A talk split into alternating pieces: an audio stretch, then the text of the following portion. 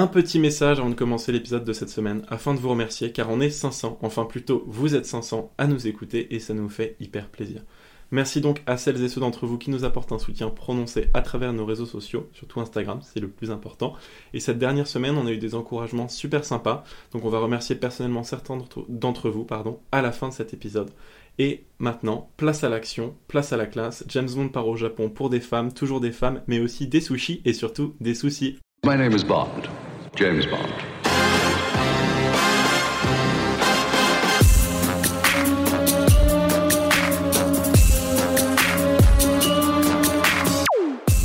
Bon, Let's Bond, le podcast où on parle d'un épisode par semaine de la saga 007. Et cette semaine, c'est le cinquième épisode. On regarde donc quel film, mes chers amis On ne vit que deux fois, réalisé par Lewis Gilbert et sorti en 1967 avec Sean Connery, bien sûr, et dont le scénario est écrit par nul autre que Roald Dahl, que vous connaissez sans aucun doute pour être l'auteur des célébrissimes romans Charlie et la chocolaterie, Fantastique Monsieur Renard ou Mathilda. Je ne savais pas du tout qu'il était aussi scénariste et je l'ai découvert avec ce film. Certains de ces films ont connu aussi des adaptations toutes récentes, mais ce n'est certainement pas le cas de notre film du jour qui a 53 ans cette année. Voici donc un extrait de la bande-annonce pour vous rafraîchir la mémoire. Double 07. Bond, le plus grand gentleman du service secret mondial qui licence de tuer et qui ne manque jamais une occasion. Pourquoi une fille aussi gentille est-elle mêlée à tout ça? Bond est de retour. Il glane les amours là où il les trouve, Je me contenterai de cette petite chose. partout.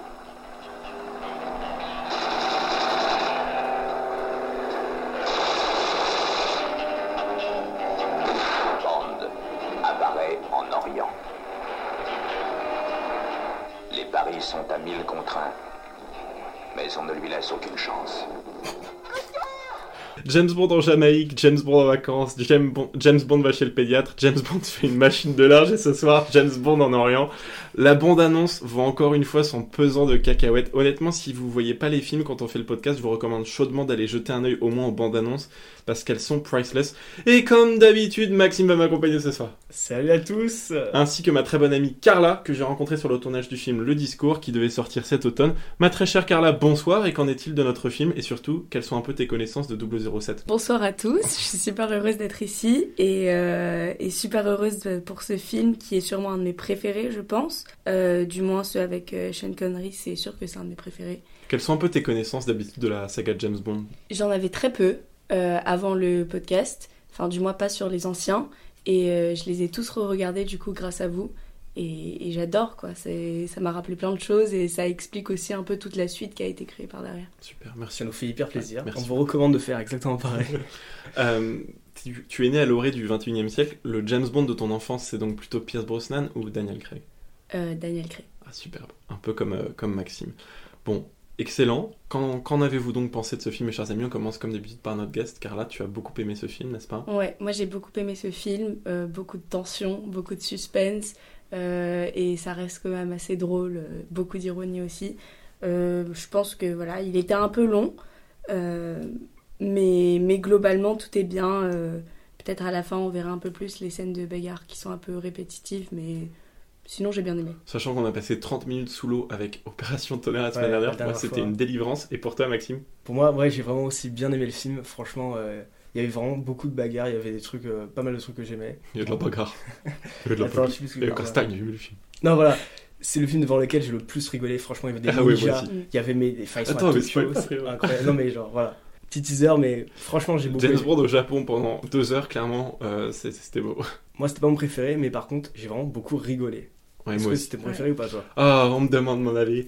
Euh, j'ai adoré ce film. Je l'ai presque autant aimé que Bon baiser de Russie, qui reste peut-être mon James Bond préféré. En fait, j'ai trouvé qu'il était vraiment drôle aussi et qu'il était plein d'action, que l'intrigue était vachement bien menée. Et on en reparlera, mais je trouve que le scénario de Roald Dahl change par rapport au, au, au- au schéma des James Bond qu'on avait précédemment. Donc c'était pour moi très satisfaisant et c'était un cran au-dessus, simplement plus grandiose, mieux écrit, plus d'action, encore plus de sexisme. Donc euh, vraiment, je me suis régalé, j'ai trouvé ça très drôle. Et je voulais aussi vous donner ma première anecdote de ce film. C'est un film qui, encore une fois, n'est pas réalisé par Terence Young, comme Goldfinger, mais en fait, on n'en a pas parlé la semaine dernière, Opération Tonnerre, l'épisode 4, était le dernier Bond de Terence Young, qui est le premier réalisateur de James Bond. Pourquoi c'était le dernier Bond Eh bien, je ne savais pas, j'ai regardé sur Internet, Internet ne savait pas vraiment non plus. J'ai donc demandé à des bondophiles, grâce au groupe Facebook James Bond Forever, et j'ai eu une réponse absolument fantastique de Séverin, avec qui j'ai échangé par message, et qui a gentiment exhumé des archives des Bond magazines des années genre 90-80, et qui m'a expliqué que ce cher Terence Young voulait en fait faire le premier des Bonds, le meilleur des Bonds, et savoir gérer le succès. Le premier des Bonds, James Bond contre Dr. No, le meilleur des Bonds, pour lui, Bon baiser de Russie, et un peu pour moi aussi, de Sean Connery, et gérer le succès, Opération Tonnerre, qui a vraiment su euh, continuer... euh, la saga après Goldfinger qu'il avait beaucoup monté. En fait, il voulait, pour faire un autre Bond, qu'il y ait une clause dans le contrat, que ce soit le dernier à tout jamais des Bonds, ou sinon il ne le ferait pas. Et il, voulait que la, la clause dans le contrat soit que si c'était pas le dernier des Bonds, 2 millions de pounds soient reversés à la Croix-Rouge. Et du coup, il a plus jamais entendu parler des producteurs qui lui avaient pourtant assuré que ce serait le dernier des. Mais ils avaient peur de tuer la machine à sous. Voilà. Je fais un peu rapidement car j'ai été très exhaustif, je crois. Maxime, est-ce que tu un petit résumé du film à nous faire par hasard? Alors, en gros, je vais essayer de faire court. Il y a un vaisseau qui disparaît. Du coup, c'est la merde entre les pays, entre les États-Unis et l'URSS, et un petit peu l'Angleterre. Et donc, du coup, on appelle Monsieur James Bond pour résoudre l'affaire. Tout à fait, c'est la course à l'espace et les vaisseaux disparaissent, on ne sait pas ni d'où ni comment, et donc l'URSS et les États-Unis se blâment l'un et l'autre, mais qui ça peut donc être? On ne sait pas, mais le film s'ouvre donc dans l'espace, sur le début de Gravity, puisqu'on a des astronautes américains en train de naviguer en orbite dans un espèce de vaisseau satellite, et là il y a un vaisseau ennemi qui apparaît, apparemment ennemi parce qu'il s'ouvre en grand, et qu'est-ce qu'il fait Carla, euh, ce vaisseau? Il vient manger l'autre vaisseau, littéralement, il l'aspire. C'est donc le vaisseau de, de la NASA, la NASA est plutôt inquiète. C'est assez ouf, et surtout qu'il y avait, un- il y avait un astronaute qui était en l'air, en fait, en train de faire sa petite Ouais. mission. Et hop, il Cordon, coupe, il coupe le cordon. cordon ombilical coupé. Coupé, c'est fini. Ouais, c'est le, exactement ça. le mec, le mec meurt très clairement. Bon, bref, on va, on va simplement le résumer parce que sinon ça va être compliqué. Un satellite américain est volé et on enchaîne sur euh, une réunion donc de l'ONU, un apéro des grandes puissances avec les Américains qui sont persuadés que c'est la faute des Russes, mais les Anglais ont suivi la trace du vaisseau ennemi et il aurait atterri à côté du Japon. Transition donc à Hong Kong, site encore géré par les Anglais à l'époque et post-actuel de ce cher James Bond. Transition donc sur James qui est en train de faire ce qu'il sait faire de mieux, c'est-à-dire l'amour et être raciste, puisqu'il est dans un lit en train d'embrasser langoureusement une femme de nationalité chinoise, et ils ont cette conversation qui est absolument surréaliste. Écoutez ça les amis. Et tu nous préfères à elle? Non, c'est différent. Le canard laqué ne se compare pas au caviar russe. Mais j'apprécie les deux. Chérie, je vais t'offrir le plus fameux des canards. Ce sera magnifique.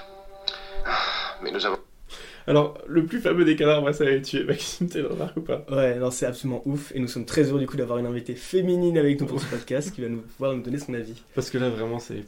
Ah mais c'est terrible, c'est terrible. Mais James Bond, c'est- c'est c'est bourré de réflexions comme ça. Mais là, c'est au tout début de la scène, je crois qu'il lui dit même euh, vous les Chinoises, vous avez un goût différent. Oui, Ah oui, tout à ouais, fait. ouais, c'est ça. Extrait, qui, c'est- extrait qui était censé être là, mais j'ai mal édité. Euh, en, en tout cas, cette, cette actrice, Chai Chin, qui est la maîtresse donc de Bond dans cette séquence, j'ai une petite anecdote sur elle. Elle reviendra dans Bond 40 ans plus tard, puisqu'elle est dans la grande partie de poker du chiffre dans euh, Casino Royale, qui est sorti en 2006.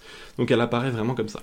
En tout cas, notre premier James Bond plan cul est plutôt intolérant, intolérante à ce genre de racisme ordinaire, puisqu'elle appuie sur un bouton et le lit se relève, ce qui serait vachement pratique dans un studio parisien, mais qui est beaucoup moins pour 007, car il y a des méchants qui arrivent et qui couvrent le dit lit de, de balles. Donc Ouais. on, on a encore euh, James Bond qui est dans la merde à ce moment-là.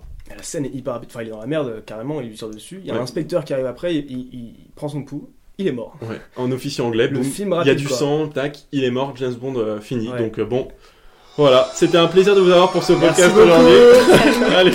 Mais genre ça passe tellement rapidement au début, on se rend pas compte, mais vraiment, genre moi j'étais là, je- oh, sais, Bon, les mecs ils non. arrivent, hop, c'est fini. Non, bien sûr, on déconne. James Bond est évidemment pas mort, mais on enchaîne d'abord sur la fameuse séquence générique que j'ai encore une fois trouvé muy calidad, un extrait de, un extrait de cette dernière.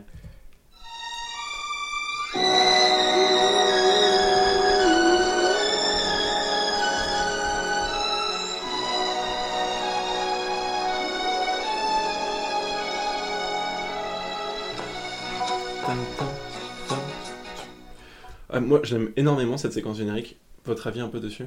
J'adore la musique moi, je trouve ça trop bien. euh, J'ai l'impression d'avoir déjà entendu quelque part en fait. et Oui, tout à fait. trop, trop genre bien. dans un truc genre Angélique, Ange Gardien, Ouais. euh, un truc comme ça. non mais tu, toi aussi, Ah si si, de ouf et surtout euh, c'est génial. Ça arrive au moment où c'est bon, on pense qu'il est mort, enfin pas Ouais. du tout parce que c'est le début, mais on nous met le plan de Sean Connery qui est comme ça dans le lit affalé Et puis là, d'un coup, on a la musique avec euh, You Only Live Twice. Donc, euh, Et les visuels, bien sûr, comme d'habitude. Moi, je la trouve très très Ouais. bonne, cette séquence générique. Elle a été composée, bien sûr, comme par John Barry, comme d'habitude, qui s'est un peu inspiré de musique japonaise. Je pense que c'est ce qu'on entend à la fin de l'extrait que j'ai passé, où ça fait ton, ton, ton, comme ça. Et c'est chanté par Nancy Sinatra. À votre avis, c'est qui Nancy Sinatra? Eh bien, c'est la fille de Frank Sinatra qui avait refusé de chanter le thème euh, du film. Mais c'est vrai que moi, mon père, qui est managing partner d'une firme d'avocats, euh, quand il refuse un contrat, il dit tout de suite, bah, si vous voulez, passez-le à mon fils. Non, pas du tout, ça se passe pas comme ça, mais dans le monde des chanteurs, apparemment, ça se passe comme ça. Donc, elle il lui refile le, le thème, et c'est notamment la première euh, non-anglaise, non-britannique, à chanter le, le thème dans James Bond. Bien sûr, pas la dernière. Elle était hyper nerveuse pour l'enregistrement, et ça a pris 25 takes, qui sont donc des enregistrements. Pour la petite anecdote, elle euh, boxe évidemment pas dans la même catégorie que son père, mais on l'a quand même souvent entendue au cinéma, Nancy Sinatra, puisqu'elle chante une chanson qui s'appelle These Boots Are Made for Walking. ouais, Ça vous dit quelque chose ou pas? C'est dans une publicité surtout. euh. C'est ça, la publicité de la Petite- pub pour le, la petite robe noire, Ouais, c'est ça. Je sais pas Ouais. si on avait le droit de dire la marque. Ah, du si, on peut dire la marque. Envoyez juste un virement, s'il vous plaît. Donc, euh, These Boots Are Made for Walking. Vous connaissez tous la pub. Il faut, on m'a dit qu'il faut que je chante moins, sinon les gens quittent le podcast. Donc je, continue. La séquence générique se termine et on est back à Hong Kong, dans la baie, avec l'enterrement de 007 en, en grande pompe. Ouais, nous sommes sur un bateau, en fait, un énorme bateau, et il y a énormément d'hommes, il y a vraiment une petite armée quoi, qui est là pour, euh, pour soutenir en fait les funérailles de, de Monsieur James Bond. Je pense que t'as un truc à dire. Ça t'a fait quoi de voir autant d'hommes euh, Vraiment incroyable. Il manquait James Bond, du coup, ça servait plus à rien. Ah, voilà. Et moi, je me suis Bah, dit- Ou ou plutôt, il était mort. Je me suis dit, y a- il y a- je me suis dit, il y a tous les hommes, il y a combien de femmes derrière qui sont en pleurs, genre, parce que c'est Ouais. vraiment. euh, Donc c'est vraiment un enterrement bateau, hein, puisqu'il est pas mort. Bravo. tadam. Ouais, je le rajouterai au Ah, Bon, cette fois, on nous fait donc croire que James Bond est mort, mais on le fait aussi croire au protagoniste du film, qui, ce qui change des derniers James Bond où, on nous faisait croire que à nous, les spectateurs, qu'il était mort. Il y a notamment un méchant qui regarde toute cette petite cérémonie à la jumelle, et on comprendra donc plus tard que James Bond, en fait, il veut les duper, et que ces méchants, c'est Spectre, hein, même si c'est quelque chose qui nous sera révélé qu'après la première moitié du film, ce qui explique donc cette énorme mascarade, puisque James en ressort donc bel et bien vivant et récupéré à bord d'un sous-marin britannique en toute discrétion, bien sûr. Qui est-ce qu'on retrouve comme d'habitude dans ce sous-marin britannique, Maxi? On retrouve toute l'équipe de James Bond, avec notamment son supérieur, M M. et Moni, et Moni Penny qui sont en, vacances hein, Penny. dans, la, dans la baie. Ce qui est incroyable, c'est qu'ils ont reproduit vraiment le même bureau, mais en Ouais. sous-marin. Mais alors Genre, que il y a un porte-chapeau, il y a. Un sous-marin, si vous voulez, chacun, chaque des maîtres du sous-marin importe, mais radicalement. Mais non, il a quand même son bureau en Ouais. ébène. euh, Moni Penny a un putain de truc aussi. il y a un porte-manteau, quoi. Un porte-manteau dans un sous-marin. Enfin, c'est un- assez délirant, c'est ouf. Encore une fois, on a le fameux entretien avec Bernard Lee qui joue ici dans son cinquième sur 11 James Bond et qui est vraiment fantastique. Et comme dans tous les précédents Bond, il résume un peu le C'est la course à l'espace. Il y a une puissance étrangère qui joue un drôle de jeu parce qu'apparemment il y a le satellite américain qui s'est fait avaler par un vaisseau inconnu, un ovni. James Bond doit donc partir au Japon où les Anglais savent que le vaisseau a atterri, donc le vaisseau ennemi, et il doit dire je vous adore à son contact une fois arrivé. Point sur notre version originale. Qui l'a regardé en français et qui l'a regardé en anglais J'ai fait les deux. Moi aussi, puisque j'ai Ouais. d'abord regardé le film en anglais et ensuite j'ai regardé en français. Moi aussi, j'ai fait les deux, mais surtout en fait. En fait. vraiment Putain, pour une fois, on a. On est préparé Là, comme jamais. Mais malheureusement, il va durer deux heures ce podcast. mais on, on est, on est très près. Donc en anglais, c'est I love you, hein, ce qui est quand même un Ouais. degré au-dessus, mais 007 va pas se perdre dans la traduction, vous inquiétez pas. Pour que M transmette le message à, à James Bond, il lui donne un petit papier. Et James Bond, j'ai trouvé ça ouf. Il fait un tour de magie, hop, il le Il le brûle, en deux secondes, quoi. Ouais, fini. Il a aucun respect. Mais dans une scène après, James Bond fait apparaître des lapins. hein, Ouais. euh, il a caché les petits talents. euh, Non, mais c'est bien, c'est la discrétion de l'espion, euh, il continue. Ouais. Ah, il, pouvait pas lui, il pouvait pas lui dire. Franchement, c'était incroyable. Enfin, arrivé à Tokyo, James Bond fait directement le circuit touristique classique. Je vous laisse deviner.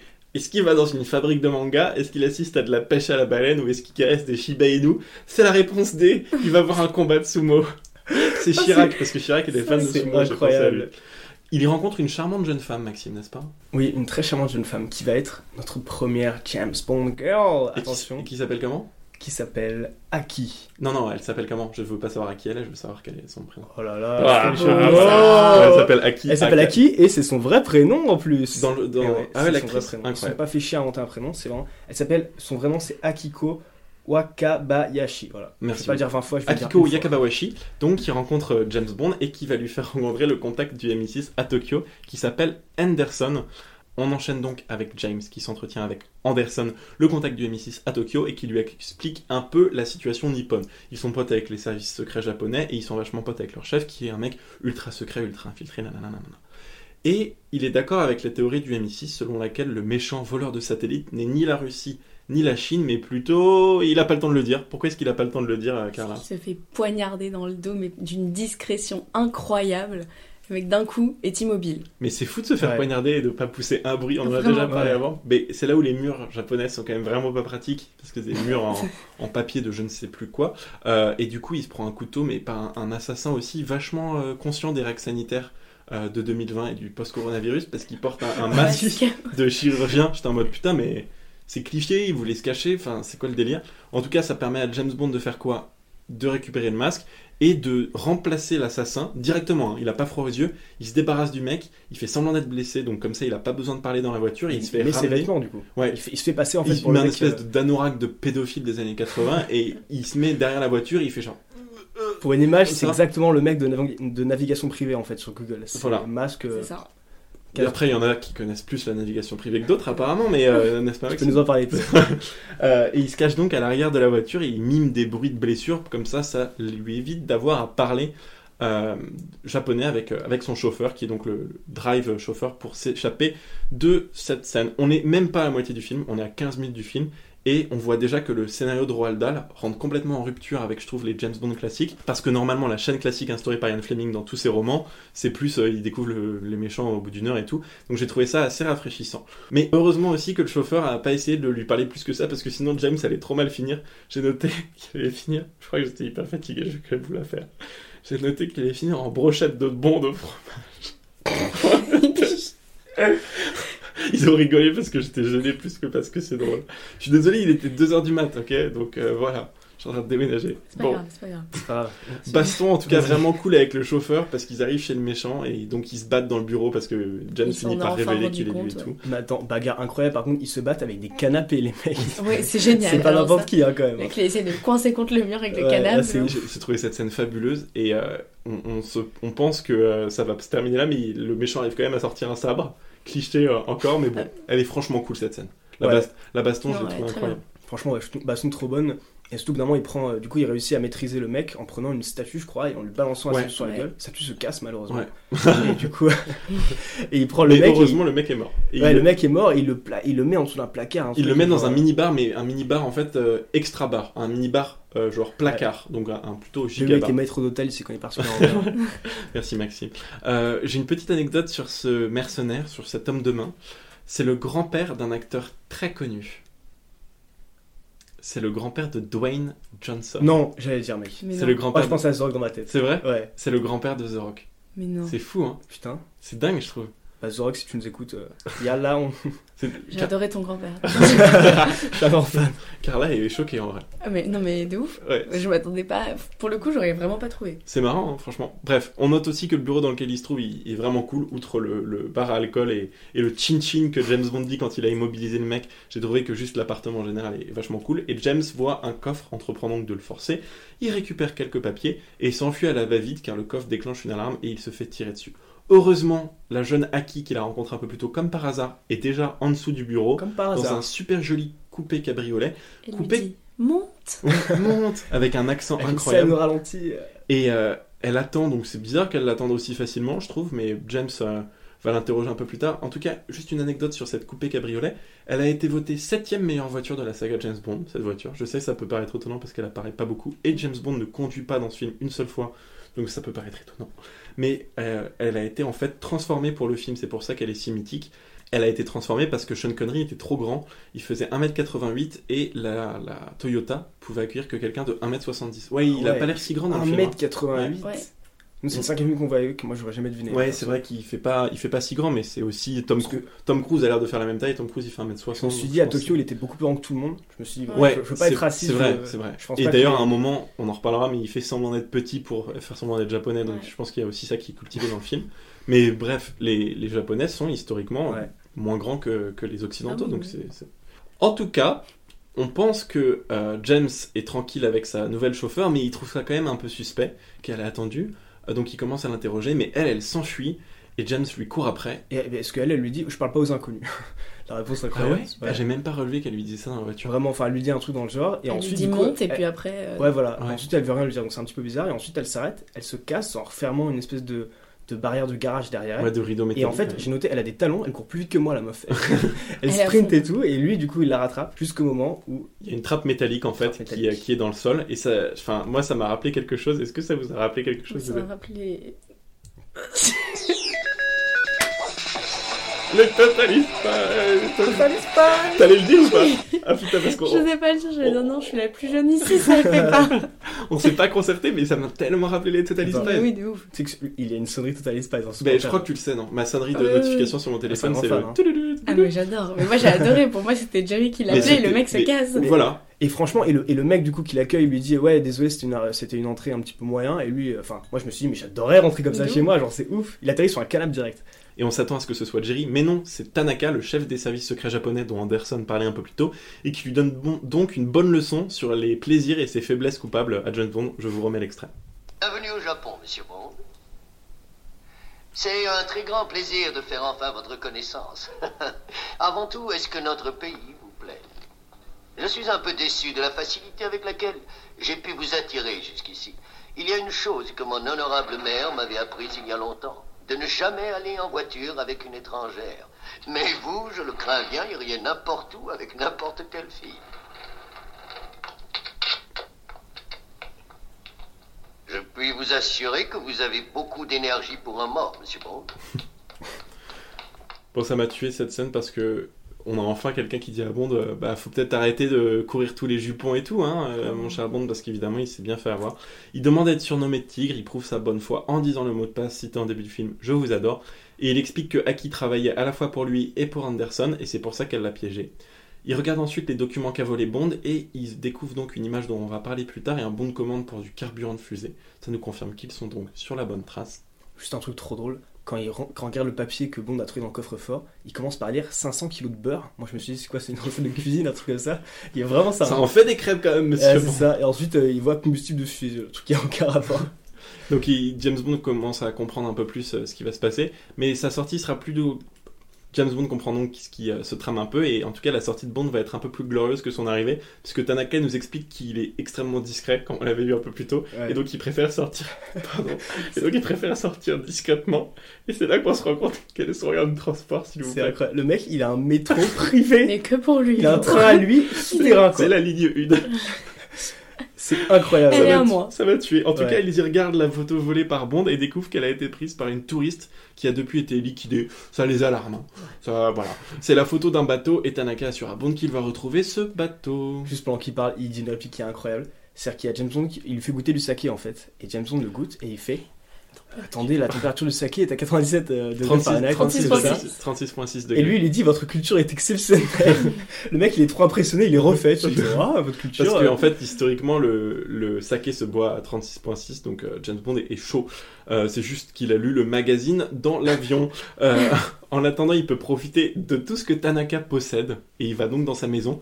Mais que possède Ah ouais. donc Tanaka? Bah apparemment, c'est des femmes, parce qu'on a encore une séquence absolument surréaliste où Bond et Tanaka se font laver par quatre femmes. Quatre femmes. Je vous passe un, je vous passe un extrait. Ah oui Eh bien, j'adore le beau matériel.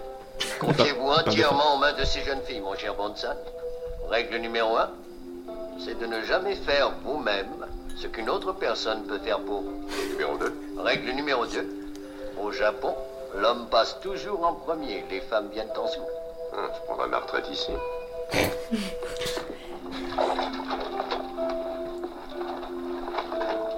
Jeunes Anglaises ne pourraient pas remplir ce simple service. Oh, j'en connais une ou deux qui ne se débrouillent pas si mal. Miss Moneypenny, peut-être? Il en connaît une ou deux qui pourraient le baigner, mais what the fuck. Donc cet extrait est déjà fantastique, mais c'est pas tout, parce qu'il y a une phrase qui nous a fait beaucoup rire à ce moment-là, parce qu'évidemment, on essaie de pas se spoiler, mais on s'est texte avec euh, Maxime et Carla hier, on s'est envoyé des messages vocaux. Je pense qu'il y a une phrase qui t'a particulièrement tué dans cette scène dans la version française, Carla. Adoré. Dans la version française, ça a été génial. Ils lui disent qu'il a une grosse différence avec les Japonais. C'est qu'il y a un proverbe qui dit que jamais l'oiseau ne fait son nid sur l'arbre dénudé. Ce qui signifie en fait qu'il a le torse rasé. Je vais vous passer la réplique en deux secondes. Un proverbe japonais dit Jamais l'oiseau ne fait son nid sur l'arbre déludé. Et ça a fait penser euh, à Maxime à un autre film dont je vais passer un extrait et on va voir si vous arrivez à faire la différence entre ces deux films. Ce serait pour moi une joie de vous faire découvrir les pyramides, monsieur Bramar. Ah, et pour moi, un honneur d'avoir un tel guide.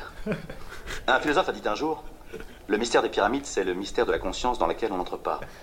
C'est quel film, Maxime Ouais, 1617, Mais c'est bien incroyable. Merci beaucoup pour la référence. Ah, Je voulais dire, ce qui est fou, c'est que dans le film, je pense que nous, on regarde en fait et on aime bien notre époque parce que voilà, on voit beaucoup de second degré derrière, on a vu toutes les parodies et tout. Mais franchement, euh, genre, c'est trop drôle. On- on- quand on Ouais. regarde, on dirait vraiment une parodie. Mais je pense que c'est drôle déjà à la base. En fait, je pense qu'à la base, c'est un peu genre Ah, James Bond, quel charmeur, c'est vraiment rigolo. Je pense que c'est vraiment comme ça euh, dans le film.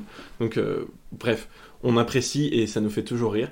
Ils comprennent quand même que le bureau que James a infiltré appartient donc à un certain Osato, qui est le président d'une grosse boîte d'industrie chimique. Et. Mais non, en fait, c'est pas très important puisque James Bond doit choisir sa masseuse. Donc il choisit sa masseuse euh, parmi les quatre femmes qui étaient en train de le laver et James Bond se fait euh, donc masser par cette dernière qui est rapidement remplacée avec Aki, avec qui James couche finalement. Donc euh, ça nous fait notre deuxième ken de ce film. Transition à Osato Chemicals et à son président donc du même nom, ce cher Osato, qui semble être accompagné d'une secrétaire très particulière. Euh, elle ressemble beaucoup à Fiona Volpe qu'on avait vu dans le dernier film, Opération Tonnerre. Et en fait, c'est un choix conscient des producteurs parce qu'elle a été très populaire. Oh. Ils se sont dit, on va faire un personnage similaire. Ils ont fait exactement le même personnage. On apprendra un peu plus tard que c'est le numéro 11 de Spectre, numéro 11. alors que Fiona Volpe était numéro 10. Enfin, c'est vraiment un copier-coller. En fait, Bond va à Osato Chemicals, j'aurais dû le préciser, c'est pour ça qu'on transitionne là-dessus. Et on a, en fait, il, il s'infiltre, hein, il se fait passer pour quelqu'un d'autre, mais on a un espèce de dialogue, de faux semblants, euh, de, de, de menaces. Et ce qui est drôle, c'est qu'il se fait passer pour un monsieur Fisher qui veut acheter du coup des, des composés chimiques en fait. Et, Mais- euh, et en fait, le mec, pendant qu'il lui parle, Osato, euh, il a des petits radars qui lui permettent de voir à l'intérieur et il voit en fait qu'il a, un- a flingue sur lui. Et donc, du coup, il y a un petit peu de tension quand même. C'est hyper pratique, en fait, il a un des espèces de rayons euh, gamma, des rayons UV, Ouais. euh, je sais pas quoi, va pour, tourner à ça dans son bureau. je Ouais, pour capter, euh, mais heureusement que James Bond il s'est assis là parce qu'il était sur le chest, l'équipement était pour Ah, rien. c'est super camouflé, genre 10 dans ans de travail pour rien. Monsieur Bond, vous pouvez vous asseoir ici Ah, Assis-toi là, s'il vous plaît. Euh, merde, j'ai dit Monsieur merde, Bond. Merde, j'ai dit Bond. Ah, je me suis Fisher. Bon, en tout cas, ce qui importe à Fisher, c'est le price. Fisher Price, excusez-moi. Euh, puisque Bond fait semblant d'être un acheteur potentiel de, de, de chimie. Mais en fait, pas du tout. Il veut simplement s'infiltrer. Ce que Osato, bien sûr, comprend. Parce qu'il a une arme sur lui et qu'il s'est grave capté que c'est Bond. Euh, dommage que sa fausse mort n'ait pas servi à plus que ça au début du film. Mais il demande donc à sa jolie secrétaire, donc celle dont on parlait un peu plus tôt, qui s'appelle euh, euh, donc Elga, euh, de faire exécuter Bond. On comprend donc que les soupçons de Bond étaient fondés sur le départ et que nos soupçons de elle qui est dangereuse sont fondés aussi. Donc il ressort du QG d'Osato et encore une fois, il se fait tirer dessus et encore une fois, il est sauvé par Aki qui revient avec la, Toyota et qui le resauve. Et là, il y a une poursuite de voiture. Qu'est-ce qui se passe, Maxime Qui est incroyable. C'est-à-dire qu'il est avec Aki et ils se font suivre du coup par une voiture, euh, par l'équipe d'Osato. Et là, Aki demande, hop, elle parle à, à Tiger, à Tigre, son boss du coup, euh, de faire la procédure habituelle. C'est quoi la procédure habituelle, Carla, s'il te plaît? Ah, mais c'est génial, c'est que pendant la, cour pour- pendant la course poursuite en voiture déjà, on a un hélico qui arrive. Alors on ne comprend pas vraiment d'où. Enfin moi personnellement, j'ai pas du tout compris. Il arrive en deux secondes. Ah oui. J'ai- commandé Surtout- des Uber qui mettent dix fois plus de temps que ça. Ah, C'est pas un Paris, petit c'est hélico, un hein. le truc c'est un double hélico, c'est le Ouais. truc, euh, de- il faut avoir 9 kill strings en Call of pour le débloquer, enfin, c'est énorme. hein. Et puis hyper équipé parce que le truc il arrive Ouais. quand même, il te chope la voiture. Fait, il il a un aimant géant en dessous. Exactement. Et donc, il il chope la voiture ennemie. Il fait euh, les 10 minutes de route et il le lâche dans une mer. Mes amis, Franchement, c'était la séquence kiff. Ah, on est c'est d'accord que du un missile, ça aurait été beaucoup plus pratique ou Oui. ça se passe comment? Je me euh, suis dit, le Real, il avait un budget, je sais pas combien, j'ai pas regardé en tout cas. Et il s'est dit, je vais me faire un petit kiff. Je vais, je vais je vais parler du. aimant. je vais Ah, parler C'est du un caprice. Ah, mais c'est vraiment. incroyable. Ok, est-ce que vous pensez qu'ils ont voulu utiliser cette technique et non pas un missile pour la discrétion? Ouais. Non, parce que c'est un, c'est un aimant géant et il transporte la voiture sur 4 km pour aller la lâcher dans la mer. Ça n'a aucune logique. Mais c'est pas grave. Je sais pas, il y a peut-être un côté moins sauvage. Que C'est la procédure Japonais. habituelle en plus. Genre, ils font Bah, ça tout, complètement, tout le temps mais- quoi. Je l'ai tué alors. À qui était là Un élément. Ça m'a tué. Bon, le plus aimant en tout cas, c'est James Bond qui est avec cette Cherokee dans la voiture. Désolé, Et- ça me tue parce que j'imagine juste le mec qui est pilote d'hélico, son taf, on l'appelle toutes les 10 minutes. Ouais, tu peux Prends me faire choper une voiture par un moment, genre c'est incroyable. Euh, on, a, on a donc Bond qui s'échappe avec Aki et Tanaka appelle Bond par Skype euh, dans la bagnole. Ils font un espèce de FaceTime et euh, il lui confirme donc que le navire sur la photo appartient à Osato Chemicals et qu'ils tiennent les méchants pour sur James et Aki s'empressent d'aller inspecter le bateau et c'est peut-être pas malin d'arriver juste après le rendez-vous du matin sans changer de quoi que ce soit parce qu'ils sont repérés tout de suite. James fait diversion pour permettre à Aki de s'échapper. Je trouve que la séquence est vachement belle avec Ouais. de jolis plans aériens en Ouais, hélicoptère et tout. Franchement, exactement. Ils sont pas déconnés. Euh, c'est assez moderne. Ça fait pas Ouais. mal le film de Belmondo, un peu. euh, Ouais, mais Euh, surtout la, même la descente d'Aki euh, quand Ouais, elle s'échappe tout à fait. Très rythmé pour l'époque et ça me faisait grave penser à ceux qui ont vu euh, Les Misérables. Ouais. Le plan de drone au-dessus du, du le, immeuble. le remake? Non, Les Misérables, le film qui est sorti de Lajli. Ah, d'accord, plan ok. de drone ok. au-dessus de l'immeuble, c'est Ouais, exactement bah, le même, moi je, pensais Les Misérables euh, de la- le roman adapté. Ouais, ouais, c'est vrai. Euh, mais c'est un beau plan. Ouais. Et euh, en tout cas, Aki parvient à s'échapper grâce à la diversion de Bond. Grâce à parcours Il saute, il fait Assassin's Creed, tu sais, il se met à sauter sur des bottes Ouais. de foin, c'est Et j'ai trouvé qu'il était vachement bien doublé dans cette scène parce que j'ai eu l'impression que c'était lui, mais il est effectivement bien doublé par le chef des, des cascades. Et il semble s'échapper, mais il est assommé au dernier moment, mais comme une grosse merde. Il vient d'échapper Ouais. à 20 personnes, il se fait échapper comme as, et il se fait emprisonner dans le paquebot. Il est donc à la merci de Helga, la secrétaire de euh, Osato, dont on parlait un peu plus tôt, et il est à sa merci et à la merci de son scalpel. Elle est donc sur le point de le torturer pour lui. Mais avant, elle lui dit une phrase, mais qui est incroyable. Moi, ça m'a totalement refait. Elle lui fait Pourquoi est-ce que vous rôdez autour des docks? Et lui, il sort J'adore les bateaux. le mec se dit C'est vraiment, ça a passé. Euh, donc elle le torture pour lui tirer un peu des aveux, et euh, la technique finalement, ça va pas être le scalpel. Comment elle fait pour que Jane Bond finisse par lui dire que c'est un espion? Ah, mais c'est génial, elle l'embrasse. En fait, c'est la meilleure technique avec James Bond, de toute façon, je pense. Mais encore une fois, en fait, on sait pas si elle craque ou si elle le manipule. Je pense qu'il y a un peu des deux. Un- ouais, il Ouais. arrive à la charmer, euh, où je pense qu'il y a un peu, un, exactement comme le disait Carla, un, un aller-retour. Je me rends compte que ce qui est ouf, c'est que dans tous les films, tous les méchants savent que c'est vraiment son point faible, en fait, les femmes. Genre, euh, ils savent tous. Donc l'espion est pas hyper euh, caché, quoi. Ah, vous avez James Bond apporté lui une femme. Euh, elle veut en tout cas lui tirer des aveux, elle utilise le scalpel, elle finit par utiliser sa langue, et euh, il, il est en mode je la charme pour m'en sortir. Il la convainc apparemment de s'enfuir pour Hong Kong, où il va la récompenser, et il utilise le scalpel pour euh, défaire sa robe. Je trouve que ça lui a ruiné sa robe, mais en tout cas on a la troisième ken du film, avec une petite transition à Poum, eux qui s'enfuient en avion, et après avoir pu le noyer, lui tirer une balle dans la tête, enfin bref, elle aurait pu le tuer d'une dizaine de façons différentes. Elga opte donc pour l'option la plus chelou, qui est de faire semblant de s'enfuir en avion avec lui, Sacrifier un avion. de sauter génial. au cours du vol, en cours de vol de l'avion, et, et de d'avoir un parachute. Et il y a un gadget qui est une mini table, vous voyez les tables SNCF qui sont hyper serrées, bah, c'est la même chose, qui lui bloque les mains et il arrive à s'enfuir. Enfin, ça n'a aucun sens. Évidemment, il parvient à un peu genre se démettre de ses menottes euh, d'avion et il arrive à reprendre contrôle du, du vaisseau. Et il rentre donc chez Tanaka et Aki euh, dans le plus grand des calmes. Ouais, mais il reprend même pas contrôle parce que le vaisseau s'écrase, prend feu, Ouais, et il encore le- une fois. Il euh, le gare, pff, genre il fait un créneau difficile quoi. C'est vraiment ça. Ouais. Retour donc au QG de Tanaka qui a fait son petit travail de recherche d'images et qui découvre que le paquebot a été lourdement chargé.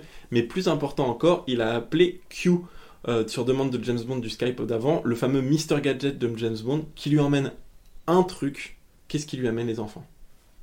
Il lui amène un petit hélico qui veut construire, en fait, et qui a plein de petits mécanismes pour empêcher les méchants agresseurs. On fait quelques gadgets. Moi je me rappelle qu'il y a des missiles.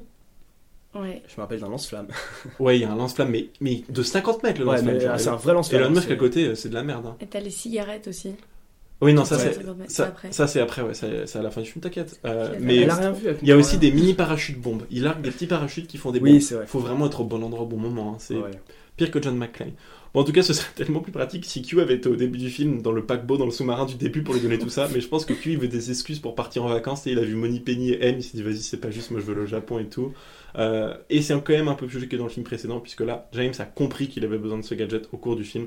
Donc ça semble tout de même un peu plus sensé. Bon, James, il a eu son nouveau jouet. Il part donc en vadrouille. Elle est Avec son- géniale cette scène. Ouais, elle est Ouais. plutôt cool. hein. Ouais, avec les ombres qui apparaissent. Ouais, euh, exactement. Ça, c'est dire trop bien. hyper stylé. C'est-à-dire qu'en fait, on, on voit l'hélico qui est au-dessus des, des montagnes. Et là, on voit l'ombre de l'hélico. Et on voit, euh, je sais pas, 4-5 ombres d'autres hélicos qui sont derrière lui. Et en fait, C'est simple, il y en a une par gadget mais- que James Voilà, est sur le point ça, de je sais pas ça, ils sont là pour montrer un petit peu tout Mais les franchement, il y a des moments dans ce film qui m'ont fait penser à Star Wars. Et cette Ouais. séquence. non, non, mais je vais, je vais développer mon, mon argument là-dessus. Mais cette Ouais. séquence est un peu une introduction de, de, ce, de ce que je vais essayer de- d'argumenter. Et euh, en tout cas, je me suis dit, bah, c'est un peu con d'être sorti avec le mini-hélicoptère plutôt qu'avec le gros hélicoptère avec son putain d'aimant. Mais euh, James, en fait, a- il trouve une certaine logique parce qu'il se déplace vachement rapidement. C'est son Faucon Millennium à lui. Et la discrétion est en tout cas de courte durée avec son petit hélicoptère qui était là pour ça. Puisqu'il est obligé d'utiliser tous ces, euh, tous gadgets. Juste, j'aimerais revenir sur un truc pendant l'attaque. franchement, gros respect au réalisateur, mais les effets spéciaux, ils sont vraiment dégueux. Moi, franchement, un- ça m'a vraiment un peu fait sortir du film. Je sais pas ce que vous en avez pensé. Moi j'ai trouvé ça lourd. Honnêtement, j'ai Ah trouvé ouais? ça trop cool, ouais. Bah, moi j'ai trouvé ça bien parce que c'est un vieux film, mais si je voyais ça aujourd'hui, euh, je serais dégoûtée. Attends, enfin. tu te rappelles Opération Tonnerre où on a passé 20 Oui, je me minutes sous non, mais je, veux- je dire, les fonds verts où on voit Ouais, Sean. Connery dans, Ah dans l'hélico, franchement, ça nous découpe totalement. Bah, c'est drôle, quoi. Moi, En honnêtement, fait, c'est drôle, on prend en second degré, quoi. mais Honnêtement, genre, j'étais dedans. Mais euh, je pense que ça dépend aussi de, de- du sérieux que tu mets. Mais je- euh, enfin, heureusement, j'ai eu la chance de pas me questionner parce que j'avais eu ça dans les films précédents. Mais j'ai eu la chance de- de- d'être plutôt euh, habitué à ça maintenant. Hmm. Donc heureusement, j'ai pu en profiter bien. Une petite anecdote l'un des pilotes d'hélicoptère japonais avait été kamikaze pendant la Seconde Guerre mondiale. Je pense que s'il avait été kamikaze, bah, il a pas très bien fait son travail puisqu'il est toujours vivant. Le réalisateur Lewis Gilbert se rappelle d'ailleurs avoir pensé Nous volons avec le seul kamikaze encore vivant. Ça m'a pas mal amasé- amusé. Voilà, heureusement il avait pile poil le nombre de gadgets qu'il fallait et il se débarrasse de tous ses ennemis avec ce superbe hélicoptère. J'ai quelques anecdotes quand même à vous donner sur cet hélicoptère. Il a été inventé par le pilote de la Royal Air Force, Ken Wallis, qui pilote lui-même son invention et qui est équipé bien sûr avec tous ces trucs un peu fake euh, pendant la production. Ça a été vachement dur de filmer ces scènes et là ça m'a trop choqué. Ça a pris mais vraiment plusieurs heures avec 85 enregistrements, 5 heures de vol et tout. Et Wallis a failli s'écraser dans la caméra plusieurs fois parce qu'en fait dans le plan, pardon hein, Max, les fonds verts sont mal faits mais juste les plans Oui, panorama. non, les plans entre hélicos sont Voilà. bien faits. Les, Ouais. les, les, cou- les coupes, euh, les champs contre champs entre ennemis et petit hélicoptère, ils sont hyper bien faits. Et on voit le petit hélicoptère qui passe effectivement très près de la caméra. Et en fait, ça a été tellement près de la caméra que le caméraman John Jordan s'est fait couper le pied par les rotors de l'hélicoptère de Bond pendant le tournage. Son pied a été recousu par des chirurgiens en deux spies à Tokyo. Il a fini le tournage avec son pied comme ça. Et quand il est rentré à Londres, on l'a réamputé Oh, et on lui a mis une prothèse. Et il a fait les films suivants avec sa prothèse. Il, Oh joue- my- il, il- il filme dans les films C'est fou, hein J'ai trouvé cette anecdote dingue. Euh, donc, Ouais, c'est dangereux de faire des films. ouais. ah mais tu te rappelles sur le tournage, en vrai, on nous mettait tout le temps euh, des casques, des trucs comme ça. Enfin, ça Ah peut, bah oui. ça peut être vachement risqué parce qu'il y a tout le temps des trucs qui bougent. Et d'ailleurs, une anecdote là-dessus, euh, je travaillais avec un chef opérateur qui m'a raconté ça, qui m'a dit qu'un jour ils étaient en train de tourner en plein Paris et que en fait le tournage euh, prenait tellement l'attention des voitures qui passaient qu'à un moment il y a une voiture qui a écrasé un piéton sans trop de gravité bien sûr, mais parce qu'elle était en train de, le conducteur était en train de regarder ce qui se passait à côté. Donc euh, les tournages ça peut être un, peu dangereux. Voilà voilà. Une autre anecdote sur cette scène incroyable dans les montagnes euh, japonaises. Pour faire les repérages du tournage, les producteurs mythiques Broccoli et Salzman et le réalisateur Lewis Gilbert sont partis avec le directeur de la photographie Freddy Young voir les paysages japonais et ils devaient à l'origine prendre un vol, le vol 911 comme le numéro d'urgence euh, des États-Unis. Et finalement, en fait, quand ils étaient à l'aéroport, au moment de, partir, donc deux heures avant le début du vol, hein, dans le, check-in area, on leur a dit euh, vous pouvez encore assister à une démonstration de ninja si vous voulez. Donc eux, ils étaient grave intéressés pour le film, ils sont pas partis. Et le vol qu'ils auraient dû prendre s'est écrasé au-dessus du mont Fuji cette même journée, et il y a 180 personnes qui sont mortes euh, à cause de, ce- de cet accident d'avion. Donc euh, on a échappé de peu à la fin de, de James Bond, je pense, parce que c'était des, des personnes très importantes pour ouf, ce hein, film. ouais. On arrive donc à la moitié du film, et c'est donc le moment de voir un peu ce qui est du côté russe. C'est vachement bien timé, je trouve, euh, toute cette, euh, cette action-là. Du côté des Russes, pourquoi? Parce que pour la faire courte, comme les Américains, au début du film, les Russes ont envoyé un satellite en orbite et ils se font avaler leur vaisseau, tout pareil. C'est un peu moins pratique à l'hélicoptère à aimant en, soi. En fait, ils auraient pu choper un aimant au lieu de faire un truc géant qui avale les, les- les vaisseaux spatiaux. Mais c'est comme ça que ça se passe. Les Russes se font donc voler leur truc aussi. Ce qui est ouf, du coup, c'est que pendant 10 minutes, il y a une scène du coup avec les Russes qui lancent leur vaisseau et ils voient leur vaisseau, euh, ils peuvent absolument rien faire, se faire complètement bouffer en fait par l'autre. Et vraiment, il y a aucun sous-titre, il y a rien. Et moi, je me dis, si ça se trouve, ils disent tous de la merde et on comprend rien pendant 10 minutes. Si ça se trouve, ils parlent d'un autre truc, ils sont en train de regarder un match Ouais, de foot. ça.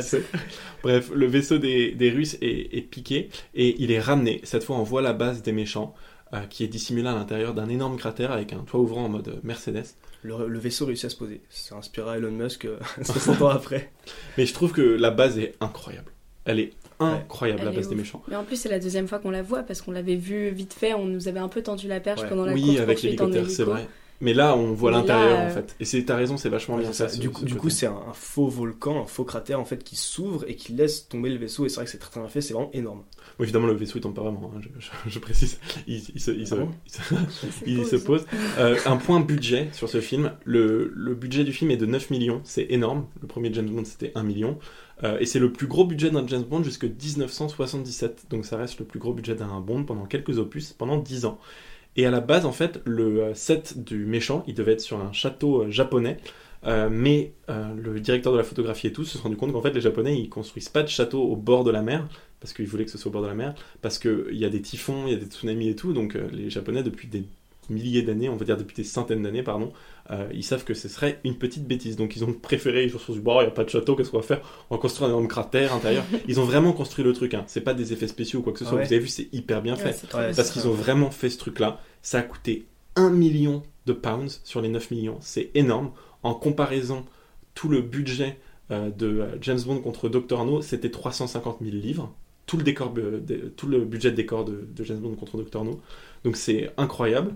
Euh, et euh, ils ont construit donc tout cette espèce de héliport, parce qu'il y a un truc d'hélicoptère, il y a aussi un monorail. Un monorail, si vous savez pas ce que c'est, c'est les genres de petits trains euh, montés sur des- un rail circulaire qui font le tour genre Disneyland, Parc Astérix Ça, et je tout. ça trop cool ça. Et euh, ouais, j'a- j'adorerais avoir ça chez moi, mais j'habite dans un 30 mètres carrés. Nous découvrons le boss de Spectre qui est là avec son fameux chat. Et le boss de Spectre, ce n'est pas le chat. Moi, je voulais que ce soit le chat. C'est un running gag, évidemment, par rapport aux épisodes précédents. On voit toujours pas son visage, mais on le découvre. Et on découvre aussi que ça va être le méchant de ce film. Donc ça fait quand même bien plaisir. Il est caché au Japon, euh, mais c'est bien la Chine qui se cache derrière toutes ces manigances et qui paye Spectre. Numéro 1 essaye d'ailleurs de leur prendre un peu plus d'argent que prévu. Et euh, ça marche euh, bien, pu- puisqu'il il en profite aussi pour les intimider. Et il tue la pauvre Elga qui a pas réussi à tuer Ouais. James Bond avec le coup de l'avion en la balançant à quoi Les piranhas. Voilà, Les piranhas. les piranhas, puisque là, Piranhas je me suis dit, mais ça doit être le pire des ananas. Non, pas du tout. C'est, c'est, c'est effectivement Oh, les, la voilà. Oh là là c'est les poissons carnivores, donc ça nous rappelle un peu les requins du précédent euh, épisode. Mais cette fois, c'est donc effectivement des piranhas, comme prononcé dans le film. James Bond est au courant maintenant. Le vaisseau des Russes a été piqué, le vaisseau des Américains a été piqué. C'est la merde internationale. Il va donc se pré- falloir se préparer à la baston. Il visite donc le centre de formation de Tanaka, qui a une force d'élite, une force secrète, une force préparée au Japon. Je vous laisse deviner ce que ça peut bien être. Mauvaise nouvelle de l'espace. Ah oui, je sais, les Russes maintenant accusent les Américains. La prochaine fois, ce sera la guerre. Il faut descendre sur ces volcans. Je suis d'accord. Il faudra une compagnie d'hommes de premier ordre. Avez-vous des commandos ici? J'ai beaucoup mieux, mon cher. Les ninjas. Top secret, Bonsan. C'est mon école où s'entraînent les ninjas. Les ninjas C'est top secret, James Bond San. L'école top secret où s'entraînent les ninjas. Et là, il y a 80 personnes. 80 personnes qui arrivent en gueulant, tu sais. qui s'entraînent ça. Ah Et donc, ils, sont, ils s'appellent les ninjas. Après, les piranhas, c'est les ninjas dans cette scène. J'étais au sol. Ah, J'étais au sol. ouf. La version anglaise, par contre, c'est legit. Hein. C'est ninja. Ah oui, bien. Moi, on l'a vu en français et franchement, je me suis dit, ils ont réalisé mon rêve. Tu- quoi. il Ils ont mis des ninjas Faut avec Bond. en famille parce que ça, c'est- moi j'étais tout seul à rigoler euh, comme Ouais, un moi con, aussi. mais ça m'a tué. Heureusement, il a prévu des ninjas un peu plus modernes que ceux qu'on va voir dans cette introduction de film où ils sont en train de se battre avec des sabres. C'est limite s'il n'y a pas des batailles médiévales, puisqu'il y a quand même des euh, ninjas avec des guns, des petits gadgets et, un tru- et des gadgets pour Bond notamment, dont nous parlait Carla un peu plus tôt. C'est quoi les gadgets que Tanaka va fournir à Bond euh, dans cette Il y a scène un gadget qui est incroyable, c'est la cigarette et surtout euh, les, la petite réplique là, euh, elle peut vous sauver la vie cette cigarette, c'est génial, vraiment Ouais. parce que c'est vraiment les pubs de l'époque quoi. Elle peut sauver cette cigarette parce qu'effectivement, fumer tue. Et fumer tue non pas la personne qui fume, mais la personne vers qui la cigarette est dirigée. C'est une cigarette pistolet. Euh, c'est encore des idées euh, hyper poussées de la part de Tanaka, qui a lui aussi des idées un peu cheloues de. qui a lui aussi des idées un peu bizarres d'infiltration. Il va les soumettre à James Bond dans cette scène que je trouve aussi extraordinaire. On écoute ça. Premièrement, vous devenez japonais. Deuxièmement, vous vous entraînez bien et vite pour devenir comme eux un ninja. Ah, ninja. Troisièmement, pour vous assurer une meilleure protection, vous prenez femme. Prenez femme.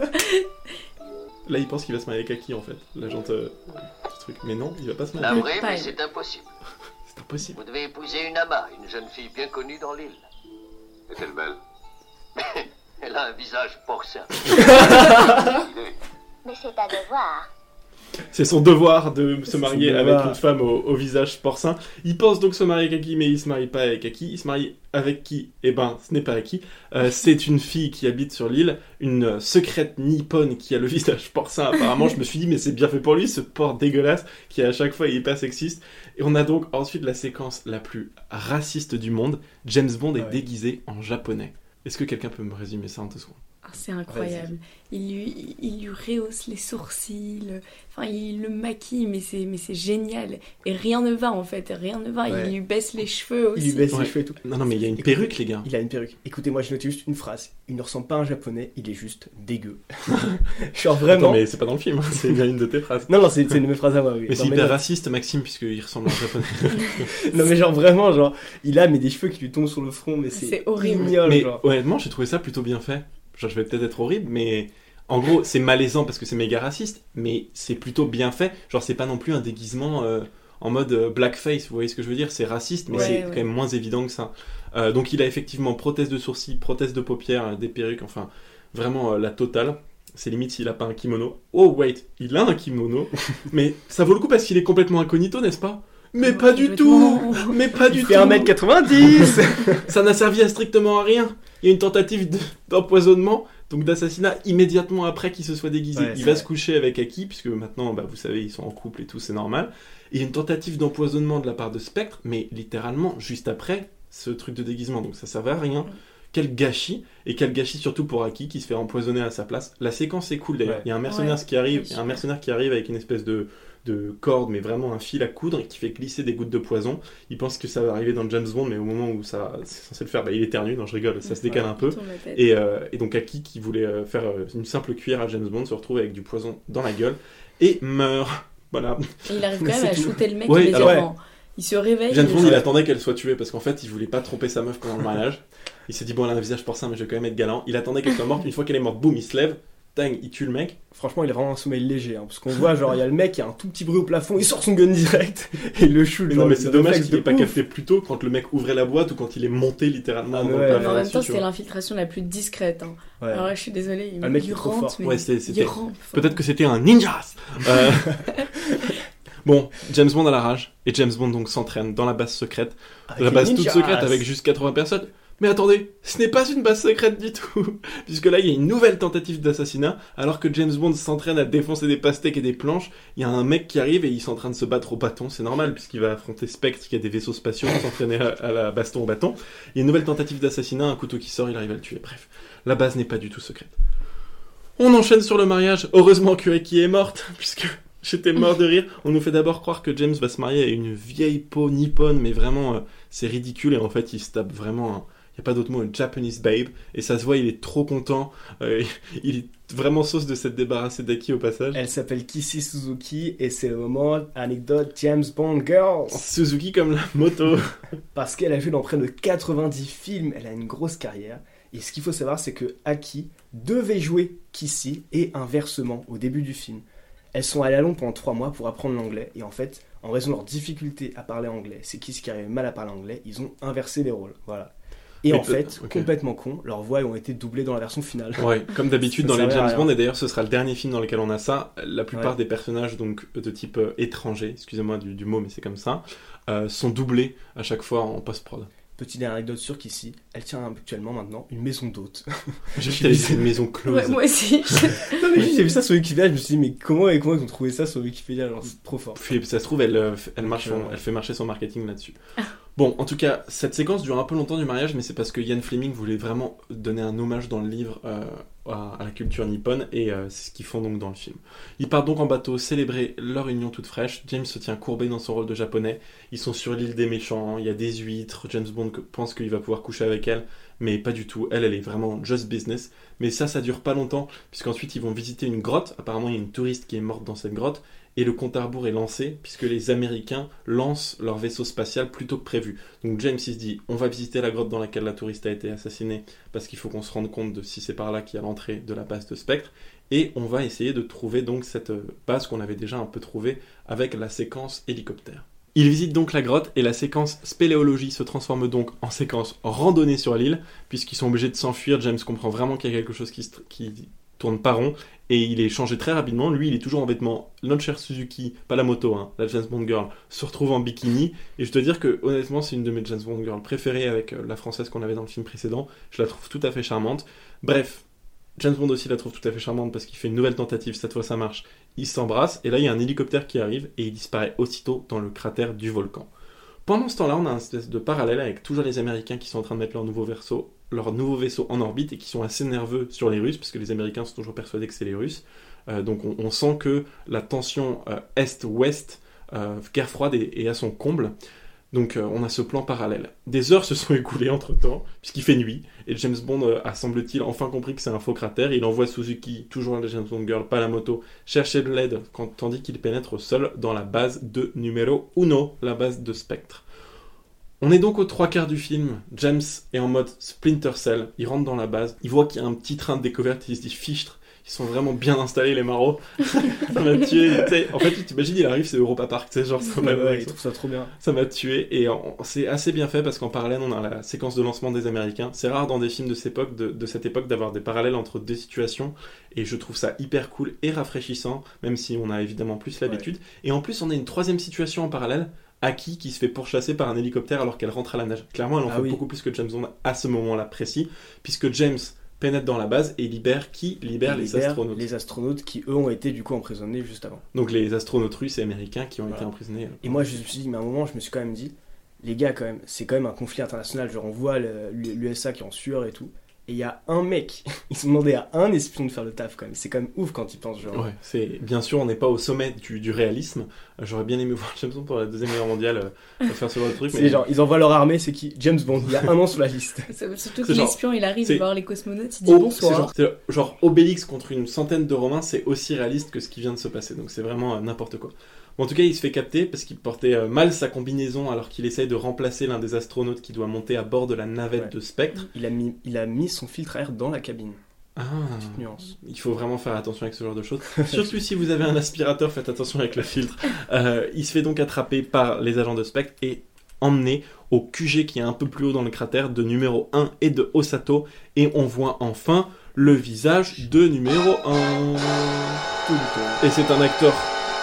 Et c'est un acteur hyper défiguré, et il y a le discours classique méchant versus James Bond, mais c'est tout de même assez sympa d'être à l'apogée, en tout cas pour moi et Maxime, parce que toi t'as peut-être pas vu les films précédents pour te préparer à ce podcast non plus, mais c'est sympa d'être à l'apogée du build-up Spectre et de voir encore en- enfin le, le méchant. Le méchant s'appelle Ernst Stravo Blofeld, voilà, un nom mais impossible à prononcer, puisque c'est un grand méchant.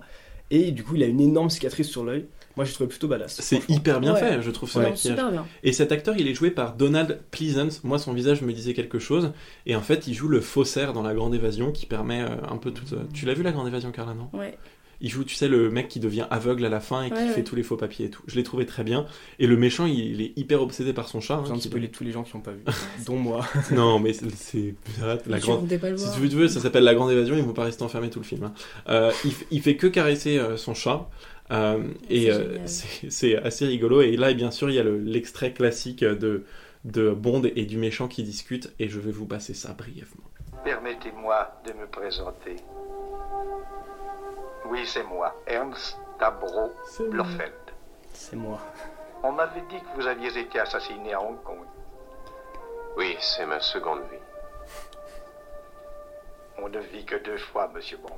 L'engin passe. Elle est ouf cette réplique, hein, quand même. Ouais, le titre Mais, du film. Voilà, on a le, le dialogue classique et le vaisseau voleur de Spectre parvient à s'envoler, le cratère s'ouvre et on découvre donc que Tanaka a bien été appelé par Suzuki.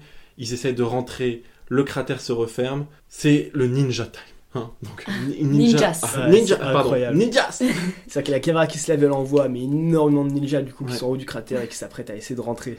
Et on découvre aussi que le plan de Blofeld, c'est pas de voler encore une fois la navette des Américains, c'est de faire tout exploser cette fois. Vraiment, c'est le, coup de couteau final pour euh, ruiner l'axe russo-américain pour essayer de mettre la Chine au devant de la scène internationale. J'enchaîne donc sur les ninjas de Tanaka qui se font démonter à l'entrée du cratère. Heureusement, Bond, mais alors ne mettez jamais Bond au milieu de votre plan. Euh, ils auraient dû retenir ça pendant James Bond contre Dr. No. James Bond, il est au milieu du QG. Genre, c'est n'importe quoi. Il arrive à choper une cigarette et, comme vous le savez, bah, fumer dessus, puisqu'il il pointe sa cigarette vers le mec qui est devant le- les boutons de contrôle. Il le tue, il court vers les boutons, il rouvre le cratère. Ça permet à tous les ninjas de rentrer. Une petite anecdote sur cette cigarette qui fait très mal. En fait, elle est réelle, c'est une vraie arme, et le manufacturer de la cigarette pensait que ils arriveraient à vendre les produits plus facilement s'ils étaient dans Bond, mais pas du tout. C'est un peu ridicule, et en plus, c'était hyper cher, genre trois fois plus cher, vachement, euh, euh, maladroit comme arme et, et c'était pas du tout quelque chose sur lequel tu pouvais compter.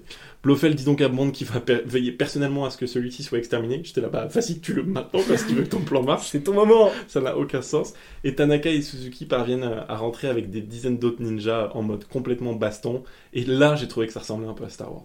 Parce qu'on a une base souterraine hyper futuriste, avec une énorme carte, euh, le mal et le bien, le bien qui rentre alors qu'ils sont un peu minoritaires avec plein d'espèces de lances et des vaisseaux spatiaux et tout, et ils se tirent dessus. Et là, il y a un combat de sabres, donc clairement, moi, ça m'a... Parce Ouais. qu'évidemment, il y a des sabres, c'est normal, c'est une baston au gun, mais au bout d'un moment, tu sors un sabre, Euh, et ils se battent en deux secondes. Voilà, Blofeld, sans qu'il est en danger, il est tout de même confiant que son plan va bien se passer, et il décide de s'enfuir.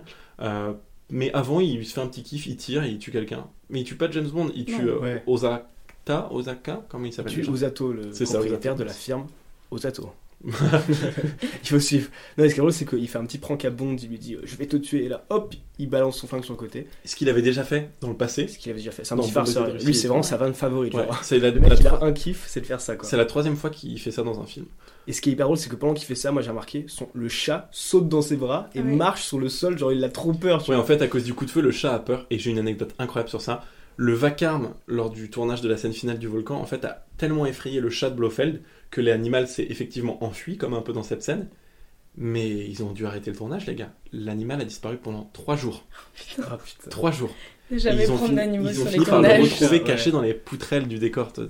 vois. Ouais. Donc euh, c'est c'est un truc de malade. Moi, ça m'a beaucoup, beaucoup amusé. On va vous raconter un peu la fin, Maxime. Qu'est-ce qui se passe avec cette Il fin se passe une bagarre entre James Bond et le garde du corps, du coup, de, De notre boss, Qui Blofeld, je sais pas comment on dit. Voilà, assez badass, et au final, il réussit à le vaincre et le balance dans la fosse au piranha. Oui, mais Blofeld s'enfuit. Et Blofeld s'enfuit. Voilà. Exactement. Donc, peut-être il ouvre un petit. euh, J'ai fait le, le même mime que Gabi quand il fait. euh, c'est Jamy, censé, ouais. Euh, il arrive à, à s'enfuir avec un espèce de vaisseau euh, aussi de, de fuite. Tout est hyper bien organisé dans, dans cette base.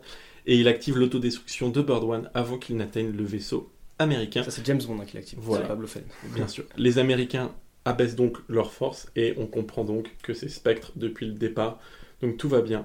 Blofeld active par contre le système d'autodestruction, lui, de la base. Et Bond, Kissy, Tanaka et les ninjas sont obligés de s'enfuir. Voilà. Est-ce que vous aviez quelque chose à rajouter euh, à la fin de ce Alors, film moi, une remarque, mais d'où ils ont un bouton, genre un gros bouton, où il y a marqué autodestruction de la fusée qu'on a fait ces 10 ans à construire, et encore moins un, un bouton pour exploser la base, quoi. Vraiment, je trouve ça ouf. Imagine la fusée revient et risque de s'écraser sur ta base. On s'en fout. Ouais, mais tu, tu autodestruis. Non mais j'ai été à la NASA pendant Ouais. plusieurs années et je peux vous assurer que c'est une pratique courante. Ah C'est ouais, vrai, c'est super. Carla, est-ce que tu as un truc euh, à nous rajouter sur cette scène finale que j'ai résumé rapidement, mais c'est parce qu'on est un peu loin aujourd'hui. Ah, sur l'explosion finale du volcan, c'est le timing parfait avec les bouées de sauvetage qui arrivent dans la mer. Alors ça, c'est c'est vraiment, euh, tu vois, le truc parfaitement calculé. J'ai les bouées de sauvetage qui ont peut-être rappelé un, un autre film, euh, Maxime, qu'on a vu la semaine Et dernière. là, ça m'a rappelé Opération Tonnerre, qu'on vous invite à écouter sur le podcast. Parce que, en fait, à la fin du dernier film, c'était exactement la même chose. Euh, James finissait sur ces espèces de vaisseaux euh, de secours à bateau euh, gonflables et embrassait la James Bond Girl. Et là, c'est littéralement la même. Et le film se coupe donc sur James Bond qui profite à fond euh, de sa moto. Non, pardon, de sa James Bond Girl. Suzuki. Sauf qu'ils sont pas récupérés par un- avion, ils sont récupérés par un sous-marin. Voilà. Wow. Ensuite, on s'imagine que le mec lui dit BG. euh, voilà. Ah, ok. Non, Mais- non. Oula Un dernier mot sur ce film ou on passe aux critiques spectateurs et presse, les amis Euh, Ah, Moi, je trouve ça juste génial qu'à la fin, il arrive à avoir sa lune de miel parce qu'aucune femme ne résiste à James Bond. Bien sûr, oh là, comme c'est d'habitude. beau. Et si pas dit notre voix, bah ça, ça sonne mignon, mais on l'aurait dit, ça aurait été hyper Ça aurait été hyper mature, ça, aurait été hyper Oh, c'est chelou. bien que je t'ai créé la Oh James là Bond là. À la fin du film. Il a enfin. Non, mais là, il va pouvoir tirer un coup tranquille pendant tout le reste, c'était plein d'action.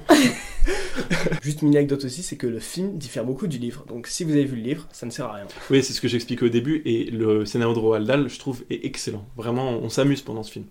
Voilà, c'était notre avis sur On ne vit que deux fois, et euh, James Bond euh, l'a prouvé durant ce film qu'on a beaucoup apprécié. On va donc regarder maintenant si la presse l'a autant apprécié que nous, et vous aussi, les spectateurs.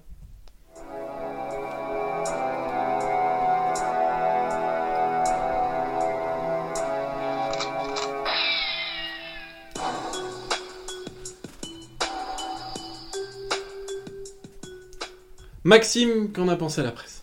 La presse en a pensé de la pure merde. Je suis désolé. C'est vrai? Ouais. Metacritic 61 sur 100. Oh, mais ça va. Ouais, mais c'est très moyen. Vignette quand même, verte. 61. C'est le pire qu'on ait depuis le début en tout cas. C'est le pire qu'on a depuis le début. Pour la première fois, deux critiques négatives sur les cinq premiers films. On n'avait pas encore de critiques négatives. Je prends évidemment sur le site Metacritic, comme je dis à chaque fois. Euh, voilà, deux critiques négatives à 300, euh, à 30 sur 100, donc ce qui est très très très peu. Euh, J'ai une théorie là-dessus. J'ai beaucoup de théories surtout. Ma théorie est que euh, si les critiques sont si négatives, c'est que je pense que si les personnes qui ont fait les critiques c'était à l'époque, et bien quand ils devaient voir le film au cinéma, ils devaient se dire bah c'est ça le- les derniers films tendance, et hop, euh, ils voyaient que c'était un petit peu nul. Et en fait, du coup, ils prenaient très au premier degré en fait, parce que le film était récent. Hmm. Maintenant, comme nous on l'a pris beaucoup au second degré, je pense qu'on a bien plus apprécié en fait ça. Mais je pense que c'est aussi euh, un accueil critique euh, qui est mitigé, on va dire, parce qu'il y a Ouais. certaines personnes qui ont beaucoup apprécié le film, notamment aux États-Unis où il a eu un très franc succès. Et il est notamment classé parmi les meilleurs James Bond aujourd'hui, euh, ce film. C'est vrai une critique presque qui était 100 sur 100, donc j'imagine que Ouais. voilà, l'avis était très Je pense que clivant. c'est c'est tout de même balance. Mais c'est vrai que pourquoi je dis premier degré? Parce qu'il y a eu une critique qui dit que c'est cringe, des ninjas jusqu'à la, la chirurgie. Ah, donc tout. ça doit être Du coup, une critique récente alors ça.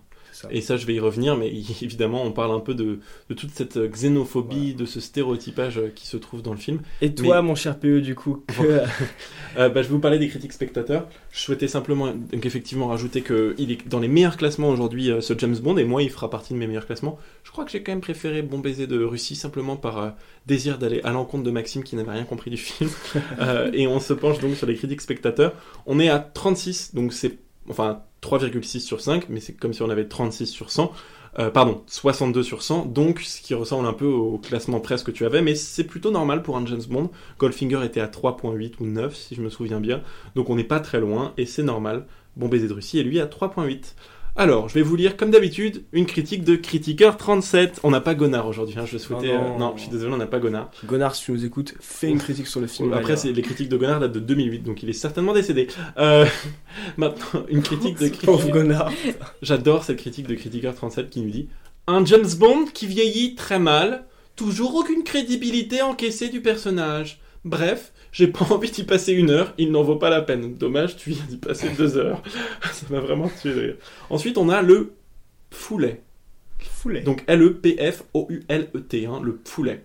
Je vais vous la lire en entier. Un James Bond affligeant de ridicule. Bond meurt au début, sauf qu'il est quand même vivant après. Il comprend pas. Il vit sa deuxième vie. Bien sûr, j'aurais dû m'en douter. Le film cherchait à placer des effets spéciaux partout, sauf qu'ils ne sont pas crédibles une seconde. Le volcan en éruption à la fin. Mais il est pas en éruption. Ouais, en fait, il a, il a pas vu le même film en fait. Je crois pas. Il est à Vulcania. Euh, tous les méchants qui se font tirer dessus tombent de haut sur le côté de l'escalier comme s'il était inconcevable qu'il tombe contre le mur ou dans les marches. Il est dans la précision, le mec. Ouais. Notre séducteur préféré séduit justement un peu facilement, sans qu'il ne dise un mot, mais comme Carla l'a expliqué, c'est parce qu'il est extraordinairement séduisant. Donc merci Carla pour ton apport de, de chroniqueuse. la méchante qui voulait initialement le torturer le libère et couche avec lui. Donner plus d'exemples ne serait pas utile. J'espère avoir démontré que ce James Bond était probablement le plus mauvais et à fuir, sauf si l'on souhaite tous les voir. Bah, c'est notre cas, donc on l'a vu et on a adoré. Donc C'est désolé. terrible de critiquer comme ça, alors que c'est c'est tout l'univers de James Bond. ouais. Ouais, Tellement violent. Voilà en tout cas l'avis de Le Poulet. Et enfin, pour terminer, la critique de Basby. Euh, ça, ça m'a tué. Ce James Bond vieillit de plus en plus. Roger Moore n'est pas du tout crédible dans le rôle de ce personnage. Le mec, il devait être arraché lorsqu'il a écrit ça. C'est Sean Connery. C'est pas ben Roger voilà, Moore. on a compris pourquoi ça lui a pas plu.